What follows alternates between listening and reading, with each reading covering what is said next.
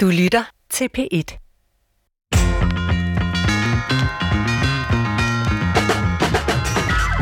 Det er forår. Blomsterne springer ud.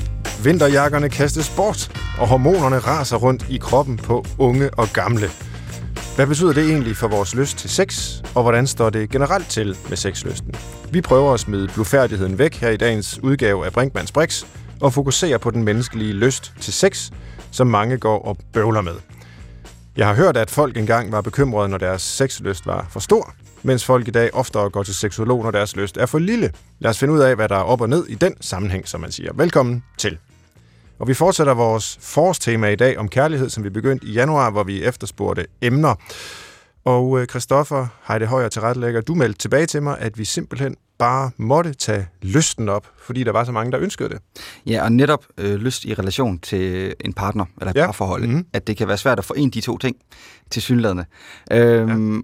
Og det er jo så noget, som det, det tyder på, hvad folk skriver, det er meget individuelt, hvor meget lyst man har.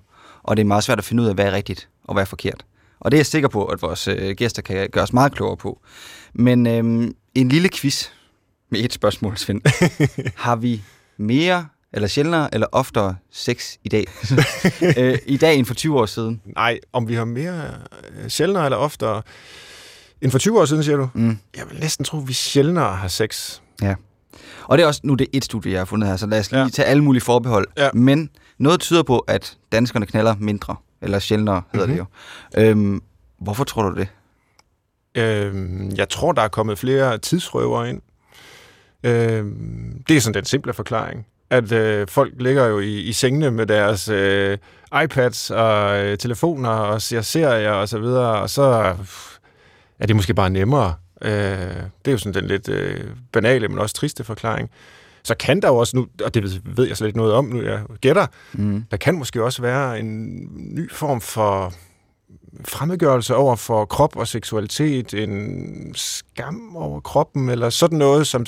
Jeg ved ikke, om det har noget at gøre med sådan de egentlige parforhold, øh, men, men måske i andre sammenhænge kunne man godt forestille sig, at, øh, at det kunne betyde noget. Mm.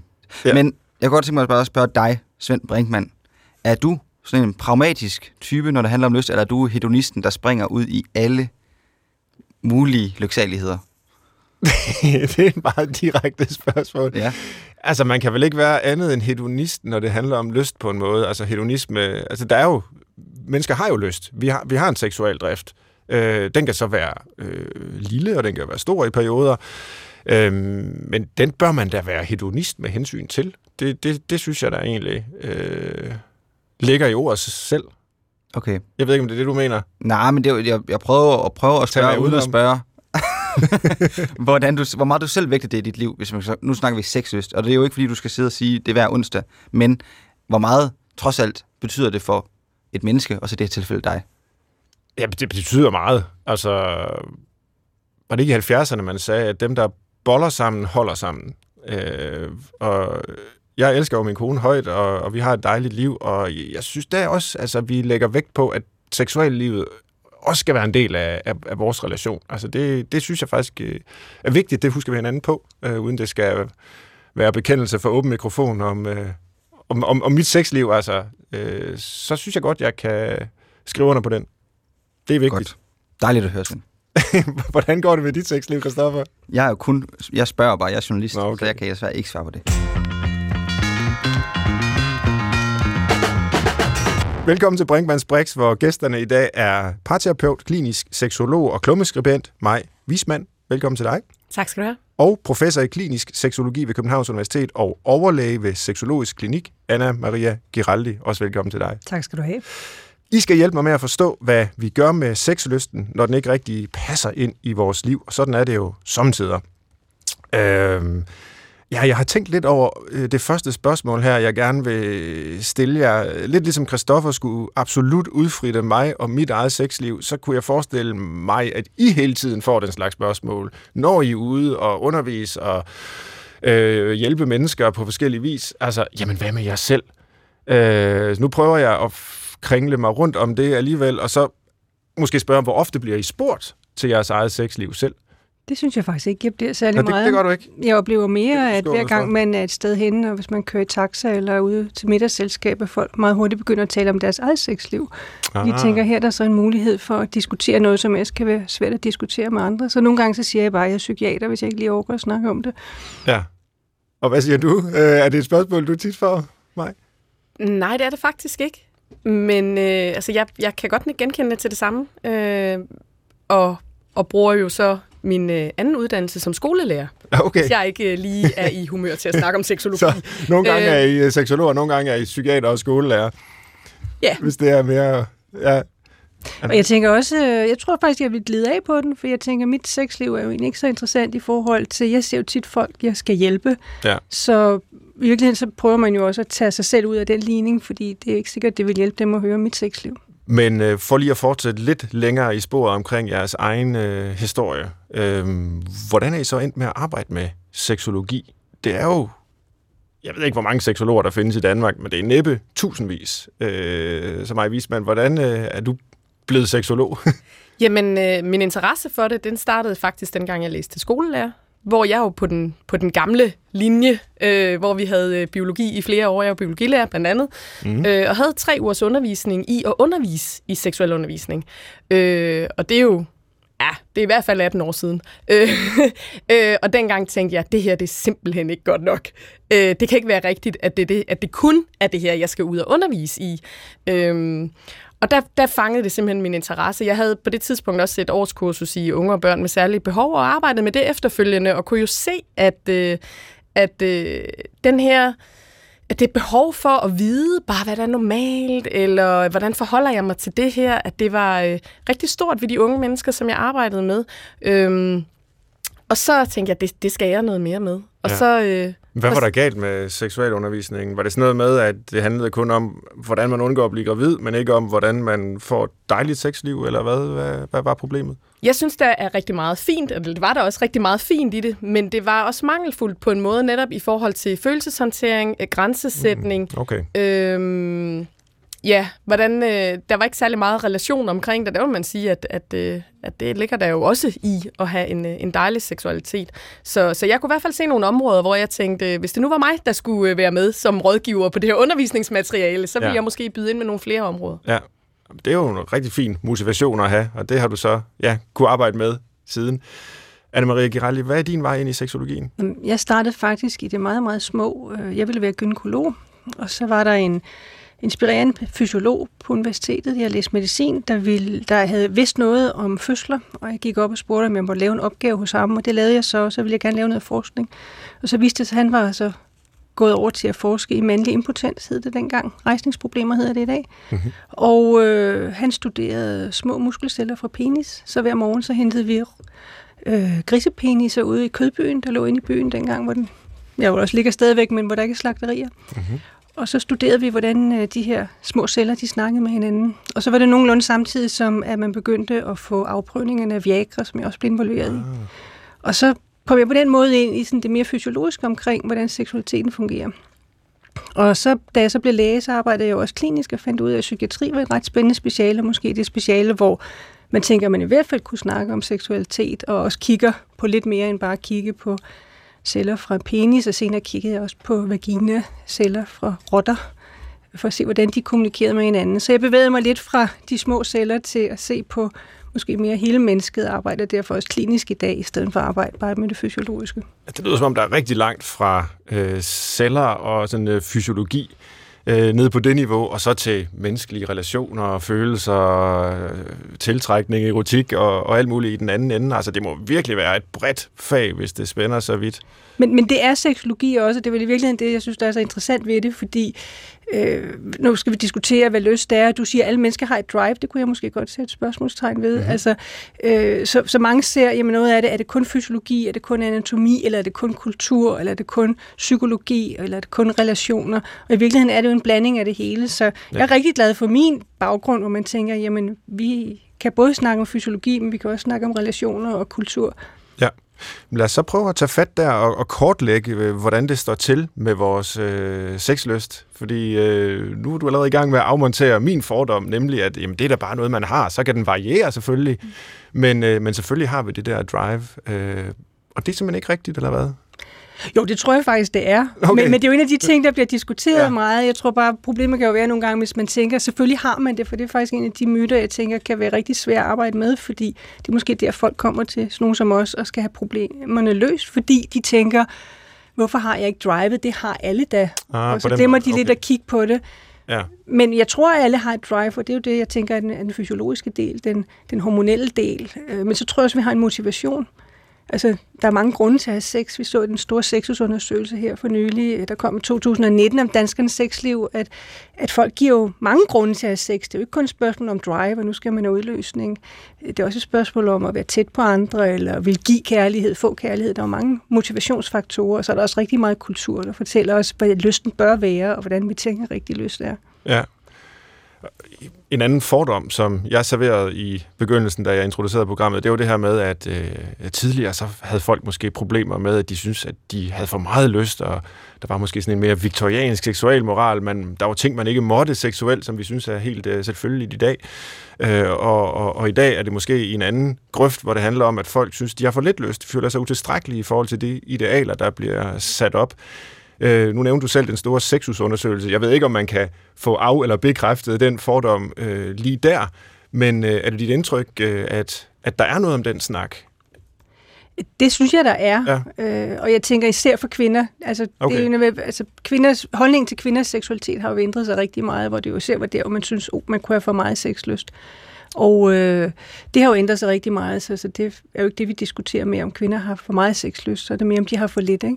Og, og også med mænd har man måske haft lidt mere stabilt, fordi man måske netop har tænkt drivet, man har tænkt mænd af hormoner, testosteron og alle de her ting. De, mænd har bare det her drive, og det kan jo så på den anden side også være et, et problem, hvis man tænker det og ikke har det, og tænker, hvad der er galt med mig som mand. Så, så jeg tror helt klart, at jeg er enig med dig. Hvor mange mennesker oplever problemer i Danmark med deres sexlyst? Alle undersøgelser viser, at øh, de viser mange ting, og blandt andet sexusundersøgelsen viser, hvis du spørger mænd og kvinder, hvor meget lyst de har, så siger kvinder hyppigere, at de ikke har så meget lyst som mænd. Det, det er sådan en overordnet ting. Og øh, vi kan også se, at både mænd og kvinder siger, at lysten falder med alderen. Hvis vi ved, spørger, hvor mange der har en problematisk lav sexlyst, og det er det, man i hvert fald som kliniker ser på, fordi vi kan jo være ligeglade med, hvor meget lyst folk har, hvis de er glade for hvis det, de, de har, det hvis de har det godt. Øh, så man må egentlig ikke gå ind og behandle nogen, som ikke har lyst til at blive behandlet, eller øh, tænker, at det, jeg lever godt med det, jeg har. Øh, så ved man, at det er omkring 12 procent af kvinder, 12, 15, 20 procent af kvinder, der siger, at jeg har en lyst, der er så lav, at den generer mig. Og med mænd er det noget mindre. Det er måske mere omkring 2, 3, 4, 5 procent. Okay. Er der nogen, der synes, de har for høj en sexlyst? Det er der jo også. Det ser vi jo også i klinikken i hvert ja. fald. Altså det, det, man tidligere kaldt hyperseksualitet nu. Der er mange forskellige termer for det, men det er det, det mest er kendt som. Altså folk, de synes, at de får en lyst, der bliver problematisk, fordi den styrer dem for meget. Mm. Øh, og det er også et rigtig spændende fænomen, fordi hvornår er noget for meget? Øh, for nylig var jeg med på et, et sådan foredragsrække, hvor der var en masse mennesker fra Indien og Bangladesh med, hvor de spurgte meget ind til, hvad nu hvis ens forældre synes, at ens sexlyst er for høj, hvor det bliver kulturen, der bestemmer ja. det. Og det er jo også, hvornår er noget for meget, hvornår er noget for lidt. Og Maja Wiesmann, hvem er det, du møder? Øh, nu har vi sådan fået nogle af, af de her kvantitative, øh, statistiske øh, fakta på bordet. Men hvem er det, du møder i øh, sådan mere øh, ja, klinisk sammenhæng? Folk, der har problemer? Jamen, i min praksis, der møder jeg jo der, hvor det bliver rigtig svært for parret at håndtere det. Det er jo øh, langt de fleste af dem, jeg arbejder med, det er jo par, hvor at øh, den ene har øh, lavere lyst end den anden, og den anden har højere lyst, øh, eller lysten er ikke på de samme tidspunkter. Øh, og, og det bliver svært at håndtere. Mm. Så, så jeg møder dem jo i håndteringen, øh, ikke nødvendigvis i, øh, i at, det, det, at det er for lavt. Det er jo tit det, der bliver sagt. Jamen, du har for lav lyst. Øh, og det får vi ofte nogle snakke om. Hvad vil det egentlig sige, og hvem definerer, hvad der er lavt, og hvad er godt for dig? Mm. Øh, har du en oplevelse af, at din lyst den har ændret sig? Eller... Men, men der, hvor jeg møder dem, det er jo det, det er der, hvor det bliver svært for dem at håndtere. Ja, og hvornår gør det det? Jamen, det, det gør det jo, kan det, eller det kan det i hvert fald være der, hvor at øh, et par oplever, at øh, den enes lyst for eksempel bliver påvirket. Øh, det kan for eksempel være i perioden, øh, i barselsperioden, øh, eller det kan være, at man, øh, det er andre udefrakommende faktorer, altså for eksempel et stresset arbejdsmiljø, eller hvor at man har en periode, øh, det er bare, der er jo mange eksempler, nu tager jeg nogle af dem, mm-hmm. jeg Mhm, møder, øh, hvor at øh, det giver meget, øh, ret god mening, at, øh, at det måske ikke lige er der, hvor at ens øh, lyst, øh, at det, det er det, der står forrest i køen. Øh, og hvor at det bliver øh, måske svært for en selv at forstå, fordi man har haft en oplevelse af, at ens lyst egentlig bare altid har været der. Mm. Øhm, og man kan blive forskrækket selv. Og måske er man et par, som ikke har et seksuelt sprog og kan tale om det her. Øh, og det giver jo meget god mening, tænker jeg. Øh, og så oplever de en stresstilstand ud over, at lysten driller på en eller anden måde i øh, parret imellem. Så, så, så man kan sige, at de går jo et eller andet sted hen og får to problematikker. Et, at, øh, at, at, at sexlivet for dem begge to ikke rigtig fungerer, men håndteringen af det går faktisk hen, og, øh, og ofte med de par, jeg møder, bliver ligesom en...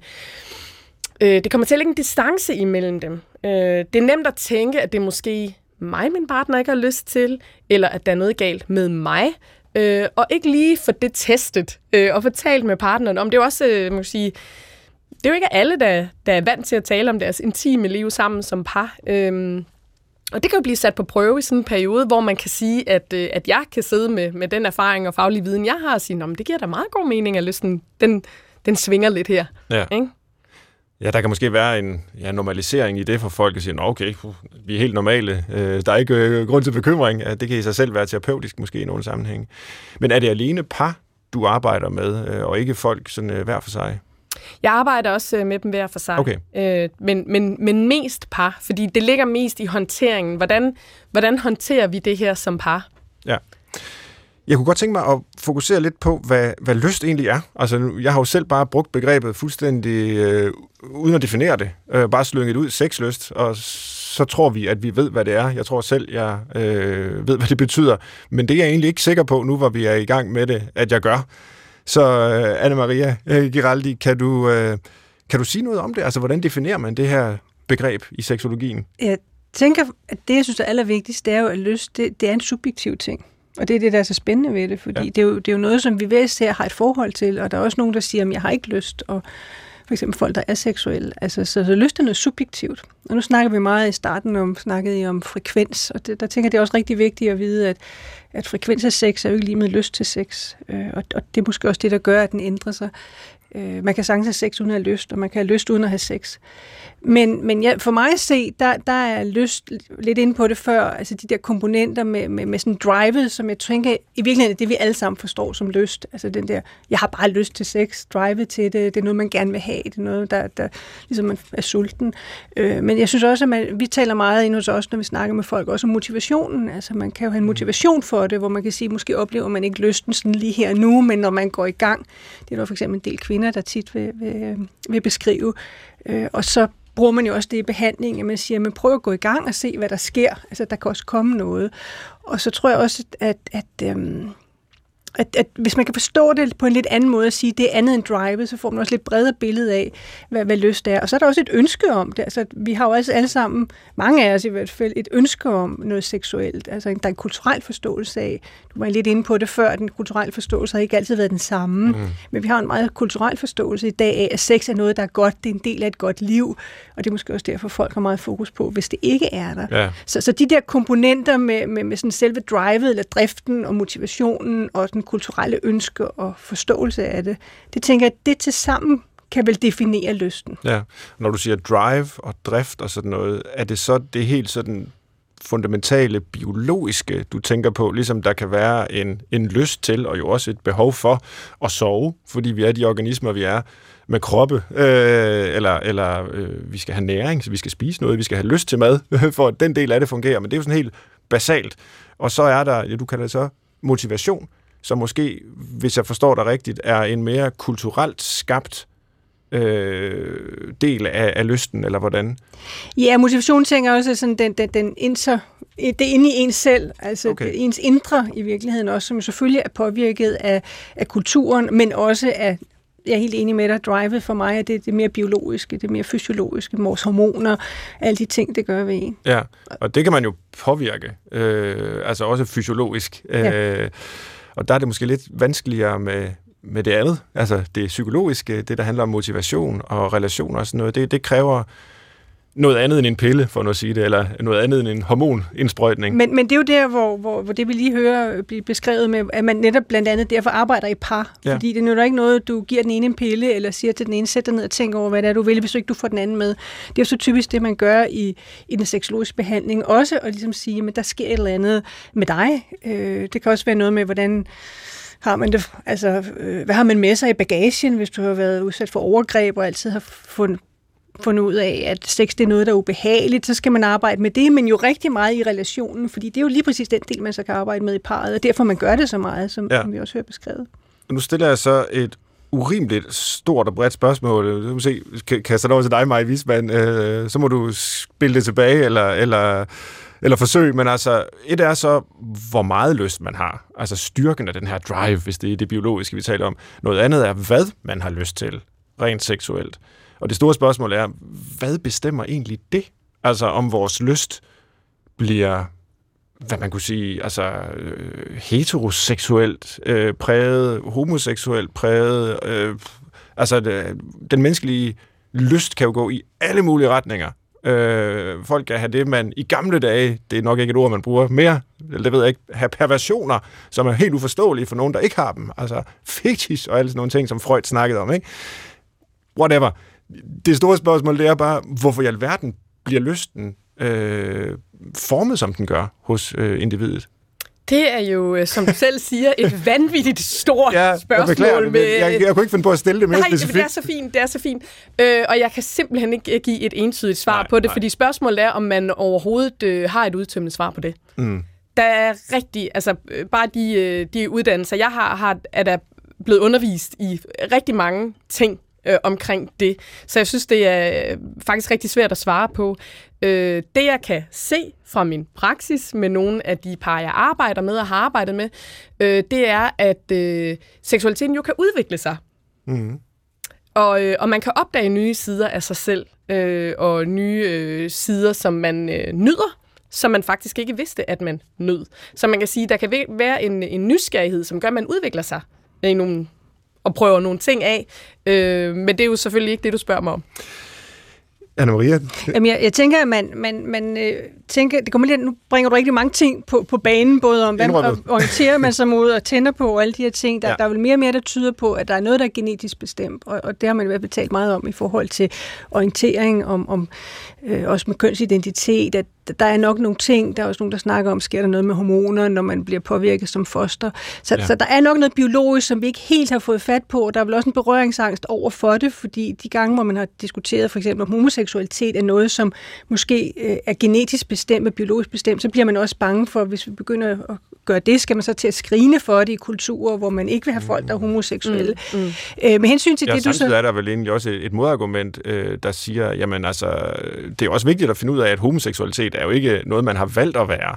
Lige Øh, præcis. det er ligesom noget, man har Ja. med sig. Det er da også en form for frigørende oplysning. Jo, det er jo, det er jo Ikke? altid det, der, der, der er dilemmaet mellem at se seksualitet som noget meget biologisk og Ja. noget medicinsk mm. for den verden, hvor jeg kommer, fordi det giver jo på den ene måde mulighed for at sætte folk i kasser og sige, at man i den forkerte, er man, er man i en, en dysfungerende kasse, er man i en sygdomskasse, men på den anden side, så giver det også den frihed at sige, jamen hvis der er noget biologisk, så kan vi lige så godt lade være med at diskutere overhovedet, øh, fordi det er så det, man har med. Ikke? Mm. Øh, med hensyn til det med det, du kalder perversionerne, eller det med at tænde på ting, så har jeg bare en kollega i Canada, som også jo fokuserer på det, man også taler om, at prægningen, når man er barn, og ens tidligere seksuelle oplevelser kan have noget at gøre med det. Han laver også nogle forsøg, hvor han iklæder øh, små rotter øh, sådan nogle læderveste. Og øh, det er et fantastisk billede, man får i hovedet. Ja, er og så, øh, så lader han nogle af de her rotter have lædervest på, når de har deres første seksuelle oplevelse. Ja. Og så nogen, der ikke har lædervest på. Og det han jo så fundet ud af, det er, at han kan faktisk prime nogle af de her rotter til, hvis de har det første gang, de har sex til, at de er mere seksuelt aktive, når de har lædervesten på. Og de får i virkeligheden en, en fetis med de her lædervester, vil man kalde det hos mennesker. Ikke? Ja. Så, så der er også et eller andet, måske noget biologisk, der kan være noget. Han kan også gøre det, hvis han giver dem bestemte lugte Altså er det noget, der, så vil de opsøge de rotter, der er lavet vestpå, eller de rotter, der, der lugter sådan. Så der er et eller andet, som måske så sjovt. både er noget øh, priming, når man har sine seksuelle erfaringer de første gange, og sikkert også noget socialt og kulturelt. Og vi har jo alle sammen en lille smule fetis. Alle kender til med undertøj og støvler og sådan nogle ting, som alle kan forstå. Ikke? Mm. Og der, det, det lyder næsten som om, at øh, gode gamle eller dårlige gamle, afhængig af, hvordan man ser på det, Freud får en slags øh, comeback her. Ikke? Altså det, det, du beskriver med rotterne og lædervestene, det, det kunne jo, hvis det havde været mennesker, næsten have stået i en af Freuds bøger. Ikke? Altså den her sådan, seksuelle urerfaring, ja. som ligesom kommer til at diktere, hvad man retter sin mm. lyst imod. Øh, men spørgsmålet er selvfølgelig, et er, at, at det måske er sådan hos rotter, men om det kan overføres til, til menneskelivet, det, det er selvfølgelig en anden sag. Det kan vi finde ud af det. Ja, det er svært at lave tilsvarende eksperimenter med, med mennesker. Og Eller hvad, Maj? Jo, oh, altså, jeg, jeg sidder også og tænker, den, den, den ville være voldsomt svær at, øh, at udføre. Ja. Øh, Og også, den, den, vil, den, den vil man nok ikke få lov til at lave sådan en forskning, tænker jeg. Nej. Hvilken indflydelse har seksuel lysten på vores liv?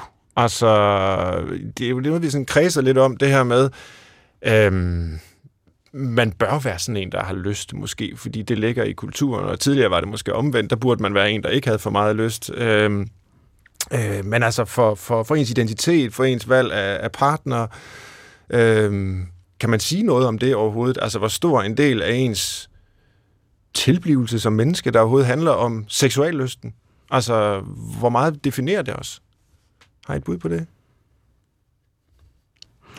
Jeg tænker, at, at øh, jeg tænker i virkeligheden, det definerer os ret meget på forskellige måder. Jeg tænker, det definerer os rigtig meget forskellige faser af vores liv. Mm. Jeg tænker på, hvis når man er, kigger tilbage på pubertetsårene og ser på folk, der, der går i puberteten, så er der jo ingen tvivl om, at der bliver seksualiteten sådan introduceret.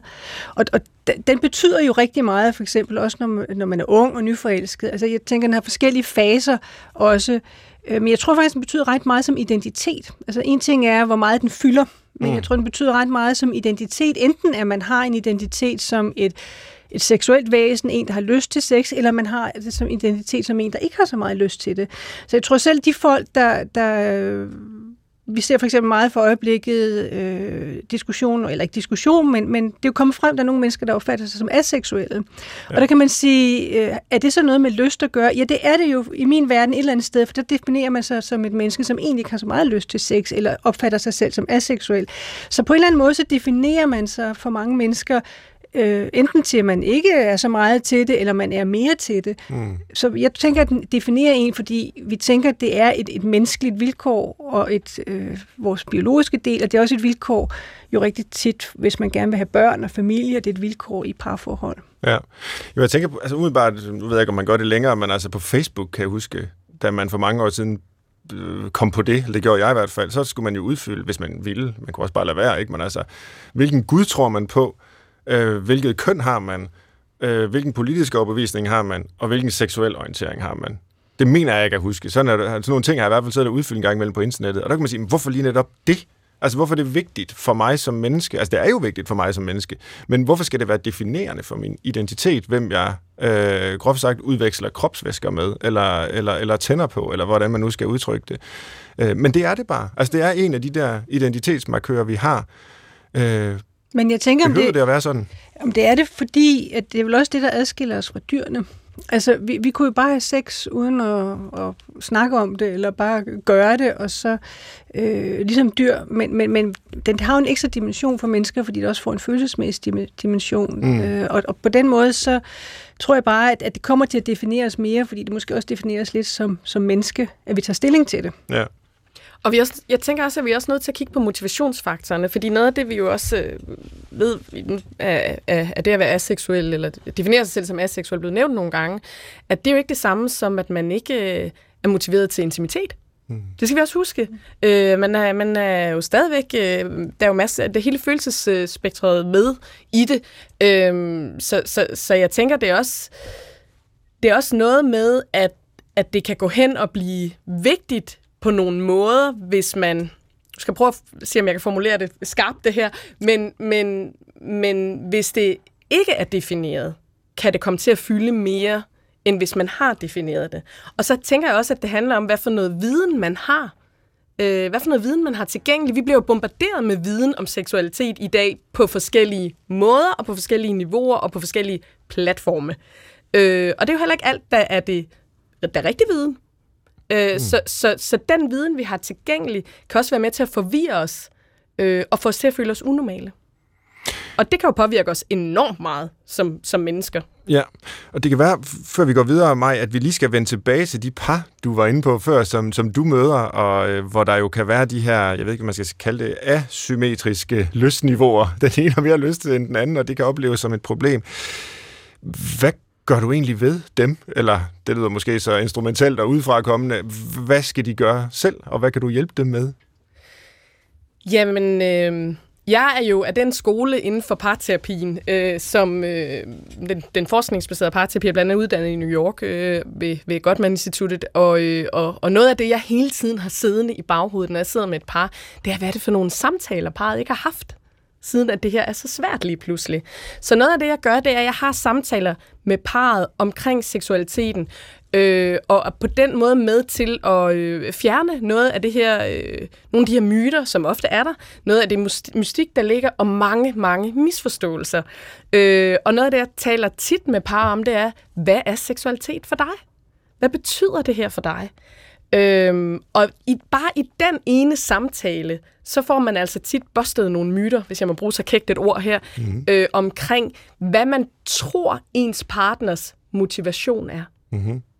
Og det synes jeg er rigtig interessant, fordi hvis man oplever, at ens partner har en højere lyst, øh, og man tror, at det bare handler om, at vedkommende vil have en udløsning, så kan man jo blive lidt forskrækket og tænke, det handler jo slet ikke om mig. Mm. Men hvis en samtale så bringer på banen, at det her det også handler om, at jeg elsker at have dig tæt på. Jeg synes, det er dejligt, når vi ligger der, jeg føler mig tryg, og det er faktisk, nogle gange er det også ligegyldigt, om jeg får en udløsning eller en orgasme, øh, at vi får bredt det ud, vi får det nuanceret, så kan der faktisk være en meget nemmere vej til at komme derhen, hvor man har lyst til at få lyst. Det er i hvert fald bare nogen. Det er jo, det er jo mere nuanceret, end jeg gør det her. Mhm. Ikke? Men det er nogle af de ting, som jeg hjælper parret med. Derfor taget de her samtaler og få, det, få stillet de spørgsmål, som ja, måske kommer man ikke på dem, men også som det kan være, man har spørgsmål, men ikke tør stille dem derhjemme. Ikke? Mm. Så vi får skabt det her trygge rum, forhåbentlig. Det er i hvert fald det, der er min, øh, min målsætning. Øh, et trygt rum, hvor vi kan tale om den her seksualitet, som lige nu driller, ja. og som lige nu er svær, og som lige nu faktisk gør, at der ligger en følelsesmæssig distance imellem os, som egentlig heller ikke bidrager øh, til den her lyst, og måske får fjernet mange af de her misforståelser. Og hvad nu, hvis den samtale har været der, og parret har været igennem et forløb her, og de står og stadigvæk siger, jamen, vi har bare ikke lige meget lyst. Øh, og, og, og det er måske et problem, og altså, ja, det er måske en konstrueret situation, men, men, men hvad skal man så gøre? Altså, som, øh, som parterapeut og seksolog, altså, skal man hjælpe den ene med at få mere lyst, eller den anden til at få mindre? Det ved jeg godt, det kan du ikke svare øh, på på den måde. Men jeg forestiller mig bare, at folk altså, kan være grundlæggende ude at synk med hinanden, hvad angår seksuallivet.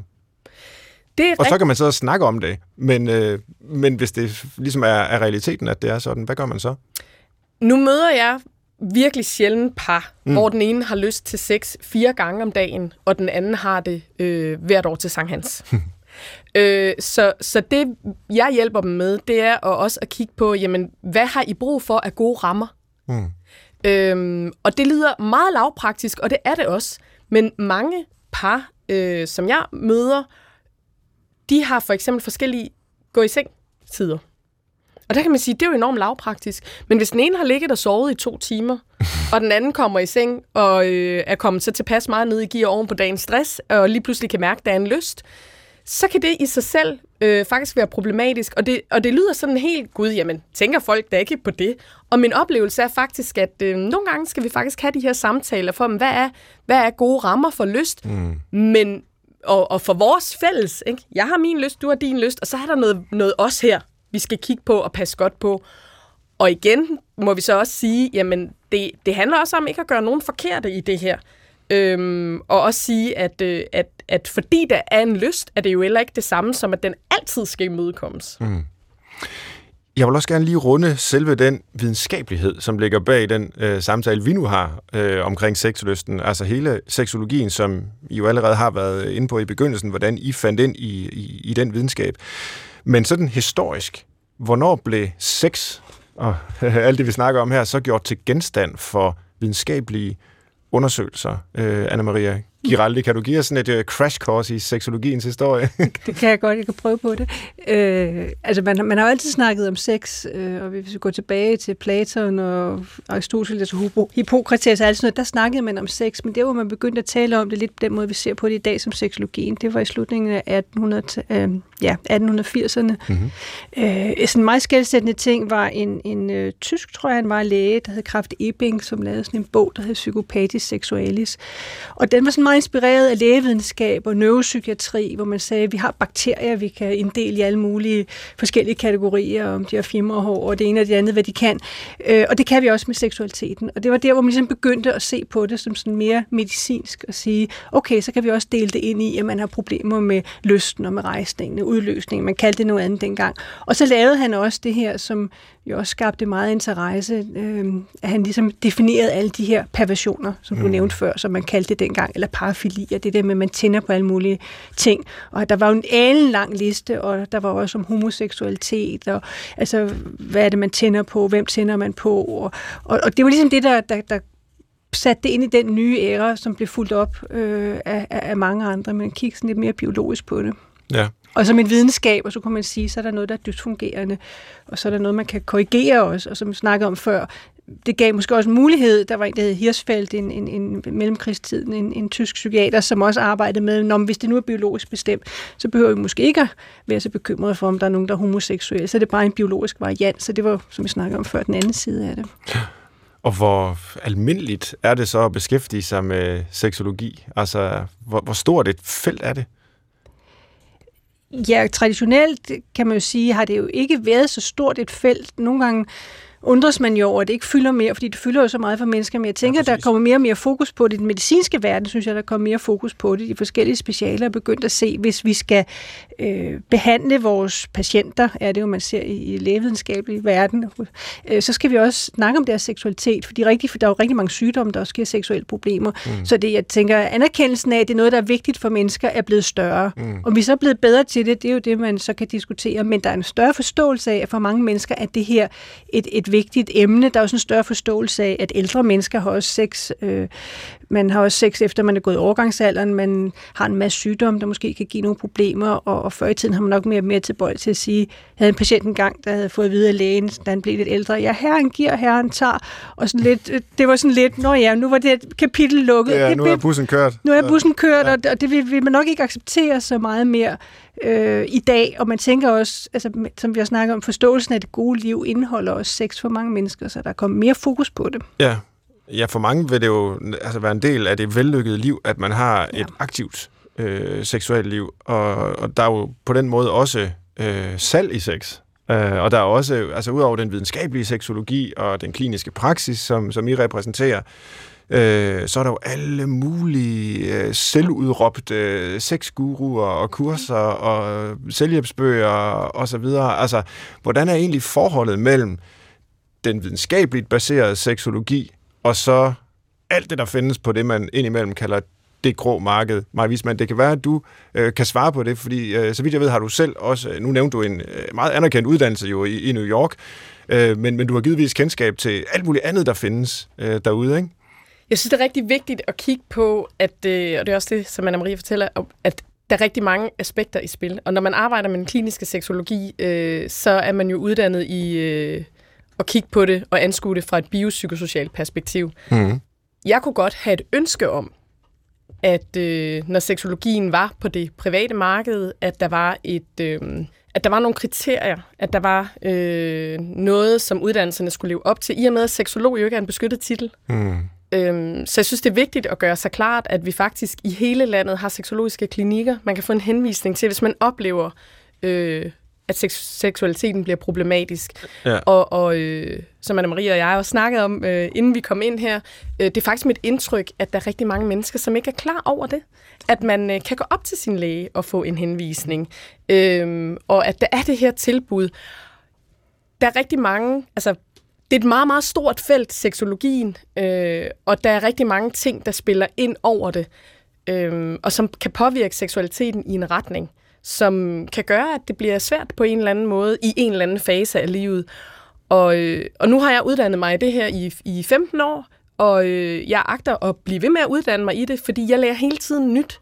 Og, øh, og det, det synes jeg egentlig er meget sigende. Mm. Øh, vi har fået den øh, projekt Sexus, og der er kommet en fantastisk ny fagbog øh, i, i seksologi i Danmark, og, og der bliver jo hele tiden forsket og kigget på det her. Så jeg synes, det er vigtigt, at når man arbejder med seksologi, uanset hvor man er uddannet, at man øh, har en finger på pulsen med, hvad... Øh, hvad der sker rundt mm. omkring, mm. hvad der bliver opdaget, og, øh, og at man selvfølgelig får supervision og, og efteruddannelse, ja. når man arbejder med andre menneskers liv. Jeg spørger også, fordi jeg kender, øh, jeg arbejder jo med psykologi, og der kender vi jo diskussionen mellem øh, hvad man siger, universitetsuddannede psykologer, øh, som jo så skal typisk tage en terapeutisk efteruddannelse, hvis de skal øh, arbejde øh, klinisk. Øh, men dem på den ene side, og så på den anden side, altså alle mulige psykoterapi uddannelser og kurser, hvor der øh, er nogle af dem, der er rigtig gode og uddanner øh, seriøst, og, og altså folk, der, der, der man, man, man kan regne med og kan deres kram, men der er også alt muligt andet, for der er meget lidt kontrol med det og regulering, og det kan jo også virkelig gøre skade på mennesker. Mm.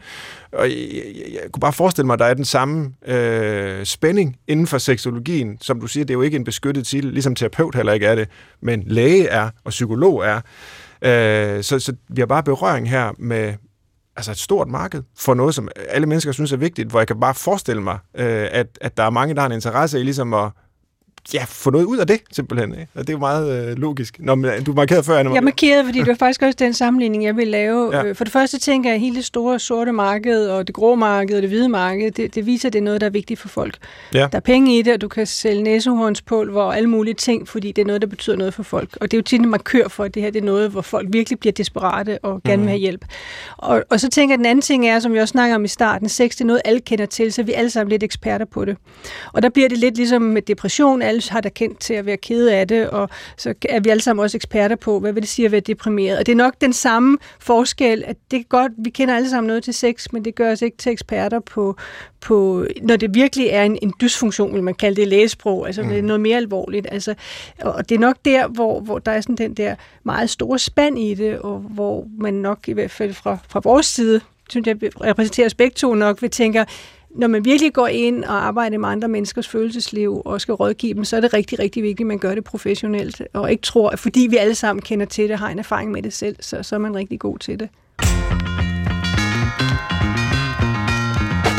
Du lytter til Brinkmanns Brix på P1, og i dag taler vi om sexlysten med professor i klinisk seksologi ved Københavns Universitet og overlæge ved Seksologisk Klinik, Anna Maria Giraldi, og parterapeut, klinisk seksolog og klummeskribent Maj Wiesmann. Vi har også, som altid, lytternes repræsentant i form af dig, til rettelægger, Christoffer Heide Højer, med i studiet her. Hvad mangler vi at få svar på indtil videre, synes du? Jamen, jeg mangler nok at få svar på mit eget. Det er jeg sådan lidt kluntet indledte med. Det her med, har vi virkelig oftere eller sjældnere sex? Så jeg kan bare lige tænke mig at høre, nu ved jeg ikke, om I, I, jeg fandt bare et enkelt studie, øh, og udledt deraf, at øh, danskerne har sjældnere sex. Men hvad, hvad ved man egentlig om det? Jeg vil bare lige høre jer to nu. Ja, jeg vil godt sige noget om det, hvis det er. Jamen gør det, fordi jeg, jeg har brug for lige at blive mythbusted selv her. Ja. Altså, der er i hvert fald en, en engelsk undersøgelse, hvor man igennem flere år med cirka 10 års mellemrum, og jeg ved ikke, om det er den, du har fundet, har undersøgt englændernes sexliv. Og, og, og den er blevet diskuteret ret meget, for de finder faktisk ud af, at folk har mindre sex. Og nu handler det her program om lyst, så man kan jo godt være, at folk stadigvæk har masser af lyst, men måske ikke udmyndter den i, hvor meget sex man har, eller også har man sex med sig selv, og har ikke rapporteret det. Der kan være mange varianter af det. Mm. Men nogle af de ting, de i hvert fald taler om, er, er faktisk ret spændende, fordi det, det var inde i starten, jeg er helt enig i. Jeg tænker, at vores digitale verden, vores øh, behov bliver tilfredsstillet så mange andre steder. Det kunne mm. være i gamle dage, når man gik i seng med hønsene, og der ikke var andet at lave, så var det mere oplagt at have sex end i dag, hvor man sidder med hver sin iPad og er på alle mulige digitale platforme, og man ser, folk distancerer sig jo også tit bare for det almindelige relationelle liv øh, ved at sidde med deres øh, digitale instrument, eller hvad det hedder.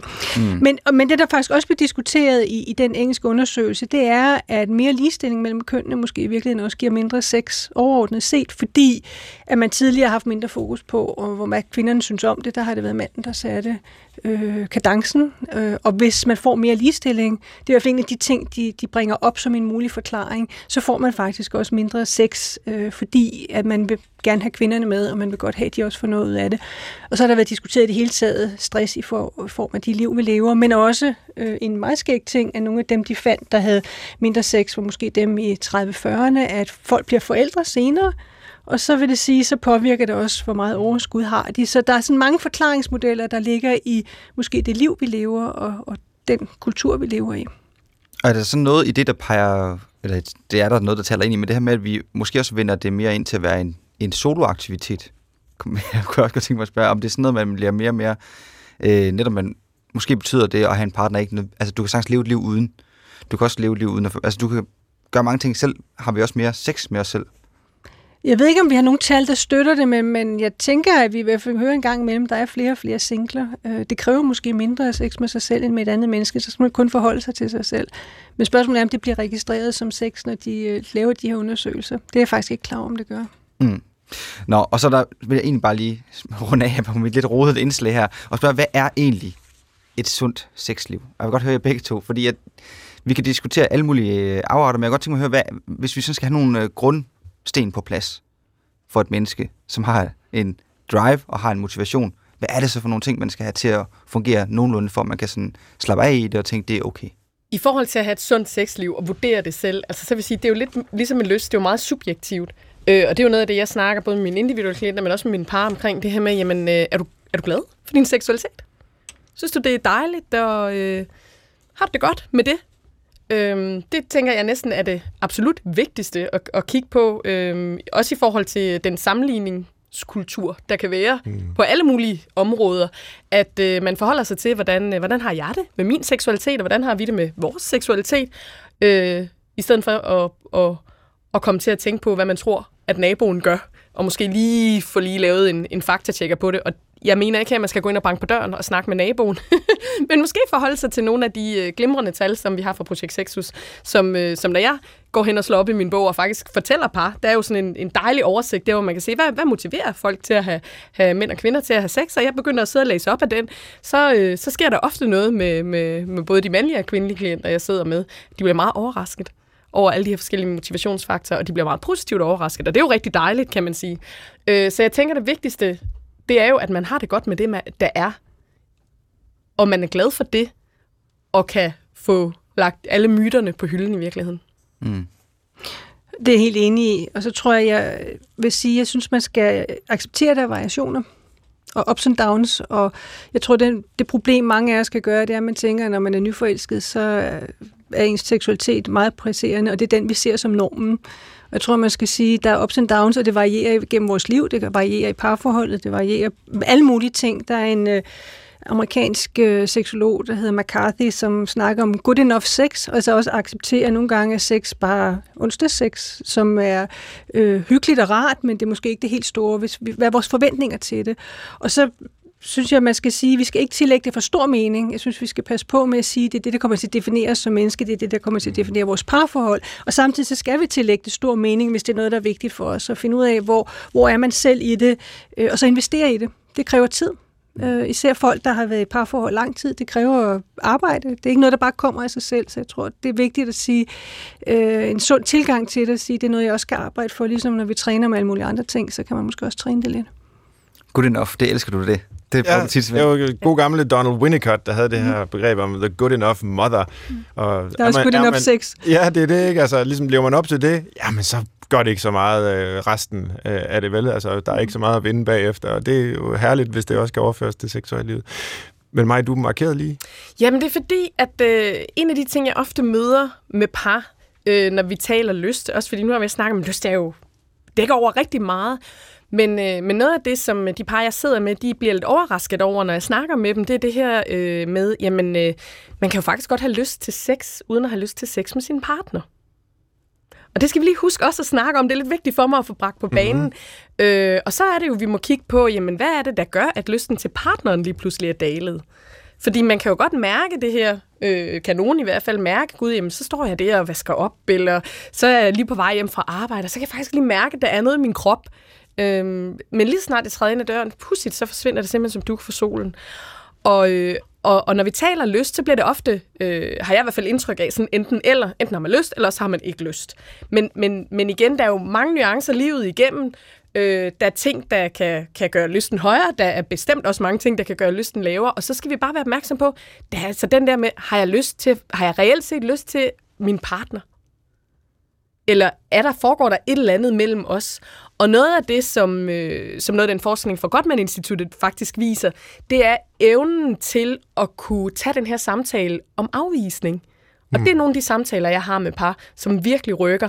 Fordi hvis jeg afviser min partner, som kommer med en invitation, og øh, min partner reagerer meget kraftigt, for eksempel med vrede, så er det jo faktisk ikke en invitation, så var det et krav, der blev stillet. Og, øh, og der kan de simpelthen, øh, der siger de simpelthen, at der kan de simpelthen se, at på den lange bane, der gør det faktisk, at man får mindre lyst til sex med sin partner. Så det her med at have snakken om, jamen, hvordan kan vi afvise, og hvordan kan vi invitere på gode måder, øh, så ikke det, at øh, den ene ikke har lyst på et eller andet tidspunkt, går hen og bliver problematisk for os. Må jeg lige, må, hvad gør man så, hvis man vidderligt bare har mistet et, et, et, lysten til sin partner? Ja, der tænker jeg, så har man jo lyst så er det ikke en lystproblematik, så er det en partnerproblematik. Uh. Hmm. Folk, der har masser af sex med sig selv, har lyst til det, dem vil jeg også sige har lyst. Så, så er det, man går ind i det arbejde, som mig så fint beskriver, at man siger, hvad er det, der gør, at du ikke har lyst til din partner? Og hmm. der bliver man jo forbløffet nogle gange over, at folk ikke selv kan se, at vi er som hund og kat, og så tænker vi, hvorfor vi ikke lyst, når vi kommer i seng, eller hvad det er, der øh, er i spil. Ikke? Så, så er det jo ikke en lystproblematik, så er det en partnerproblematik. Og der lyder det som om, at universalværktøjet er samtalen. Altså sørg for at få talt om det, øh, få det frem i lyset, og øh, ja, så tag den derfra og find ud af. Men det kunne jeg egentlig godt tænke mig her mod slutningen, alligevel også lige at udfordre lidt. Eller det er jo ikke, fordi jeg betvivler jeres historier. Øh, I ved en masse om det.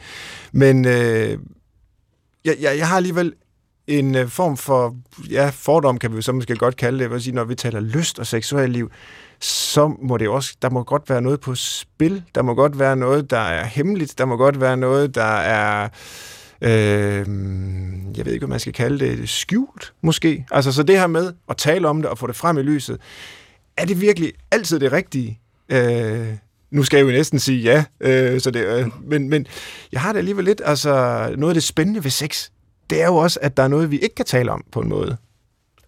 Ja, mig. Jeg synes, det kommer rigtig meget an på, hvordan man taler om det. Ja. For jeg synes, der skal, det helt overordnede tema for den samtale, det skal være en respektfuld nysgerrighed. Mm. Vi er nødt til at kigge på, hvordan er samtalen. Og så er det rigtigt nok, som du siger, skal, altså er vi helt nede i millimeter, øh, eller må der godt være noget, øh, der er lidt uopdaget her? Selvfølgelig må der gerne det. Men samtalen om, øh, hvad der for eksempel øh, foregår over i dig, og hvad der foregår over i mig på en respektfuld måde, den den er ret vigtigt for mm. de her par, jeg i hvert fald arbejder med, kan jeg se. Det er ikke det samme som, at det er vigtigt for alle par, men det er i hvert fald vigtigt for de par, jeg arbejder med, kan jeg se. Og der skal man måske også skælde mellem altså folk, der opsøger en seksolog, fordi de har problemer, og så bare folk, som, som ikke oplever de problemer. Altså for dem er det måske ikke øh, lykken og få alting frem i lyset. Altså, øh, så, så kunne det måske risikere at, at, at visne. Det er i hvert fald en, en, en frygt, jeg kan have. Øh, altså når, når man sætter for meget lys på noget. Jeg ved godt, det er sådan en klassisk psykologisk forestilling, det her om, at jo mere vi taler om det, jo mere vi får det frem, desto bedre er det. Og jeg er bare ikke sikker på, at den altid er rigtig. Men, nå, Anne-Maria? For det første tænker jeg ikke, samtale er jo ikke altid det eneste, man gør. Øh, vi har også noget medicin engang imellem, der hjælper, som jeg tænker også har en rolle. Jeg er faktisk enig med dig i, at vi kan godt tale det ihjel. Og det ser man jo faktisk også med nogle par, som er mega gode til at snakke om tingene, men man taler alting ihjel. Og det er også derfor, man har et helt andet ben i den seksologiske behandling, som vi ikke har talt så meget om. Det vi kalder intimitetsøvelser, altså hvor man simpelthen sætter folk mm. til at gøre noget intimt sammen. Og det er i virkeligheden, fylder de jo rigtig meget, i hvert fald i min praksis. Og det man så gør, det er, at man taler om, hvad er der sker, når I sætter det i gang. For så sætter man jo tit en masse følelser i gang og beder folk om at gøre noget anderledes. Så der faktisk også er en, sådan en meget en handlingdel i det. Fordi man kan ikke sætte sig ned og tale sig til lyst. Man kan finde ud af, hvad foregår der mellem os, og hvad er der af destruktive mekanismer, der får lysten til at forsvinde. Men du kan ikke sætte dig ned og bare tale dig til lyst øh, sådan intellektuelt. Du er nødt til at mm. måske bare fokusere på, hvad er det, jeg tænker i samtalen mellem os, der gør, at det får lysten til at forsvinde. Vi er ved at nå til vejs ende, øh, her hvor vi har været langt rundt i lystens landskaber øh, på forskellige vis. Og øh, det er jo helt umuligt at opsummere det her store, komplekse område, men nu gør vi alligevel et forsøg ved at, eller det gør jeg ved at invitere med til at lave en liste. Tre råd til at få et rigtig dårligt sexliv. Altså virkelig bare øh, overhovedet ikke forvalte den her lyst godt. Uanset om den så er stor eller lille, eller hvad. Hvordan får man et dårligt sexliv? Har I øh, inputs til den, så kan jeg lige notere til Jeg vil godt til starte med en. Ja, meget gerne. Sex er kun godt, hvis man har samleje. Okay, så fokuser kun på at få samleje, eller på samlejet. Jo mere sex, jo bedre liv. Jo mere sex, desto bedre liv. Jeg kan måske sige, noget af det, vi har talt om, det er det her med, at sex er så vigtigt, det skal definere dig som menneske. Så sørg for, at, øh, at det gør det. Din seksualitet er dig. Vil det give et rigtig dårligt sexliv? Ja, altså jeg har da haft en del ser mandlige patienter, der siger, at du er, hvad du præsterer, Du er, hvad du præsterer. Den er god. også i sengen. Ja. Jeg tænker, tag, det, altså, og, tag sexlivet som selvfølge. Tag det som en selvfølge. Ja. Ja. Det er også godt. Så er der rigeligt med punkter til vores øh, selvhjælpsguide, som man så kan mundre sig med derude. Øh, tusind tak til jer begge to, øh, Maj Wisman og Anna-Maria Giraldi. Og I er henholdsvis øh, professor i klinisk seksologi ved Københavns Universitet og overlæge ved Seksologisk Klinik. Det er dig, Anna-Maria. Og mig, du er parterapeut, klinisk seksolog og klummeskribent. Tak fordi I havde lyst til at være med i dag. Bag programmet var tilrettelægger Christoffer Heide Højer, og jeg hedder Svend Brinkmann. Find os og mange flere programmer i DR's radio-app DR Lyd, hvor vi har mere end 100 podcasts liggende, så der er lidt at gå i gang med. Jeg håber, vi høres ved. Vi er i hvert fald tilbage om en uge.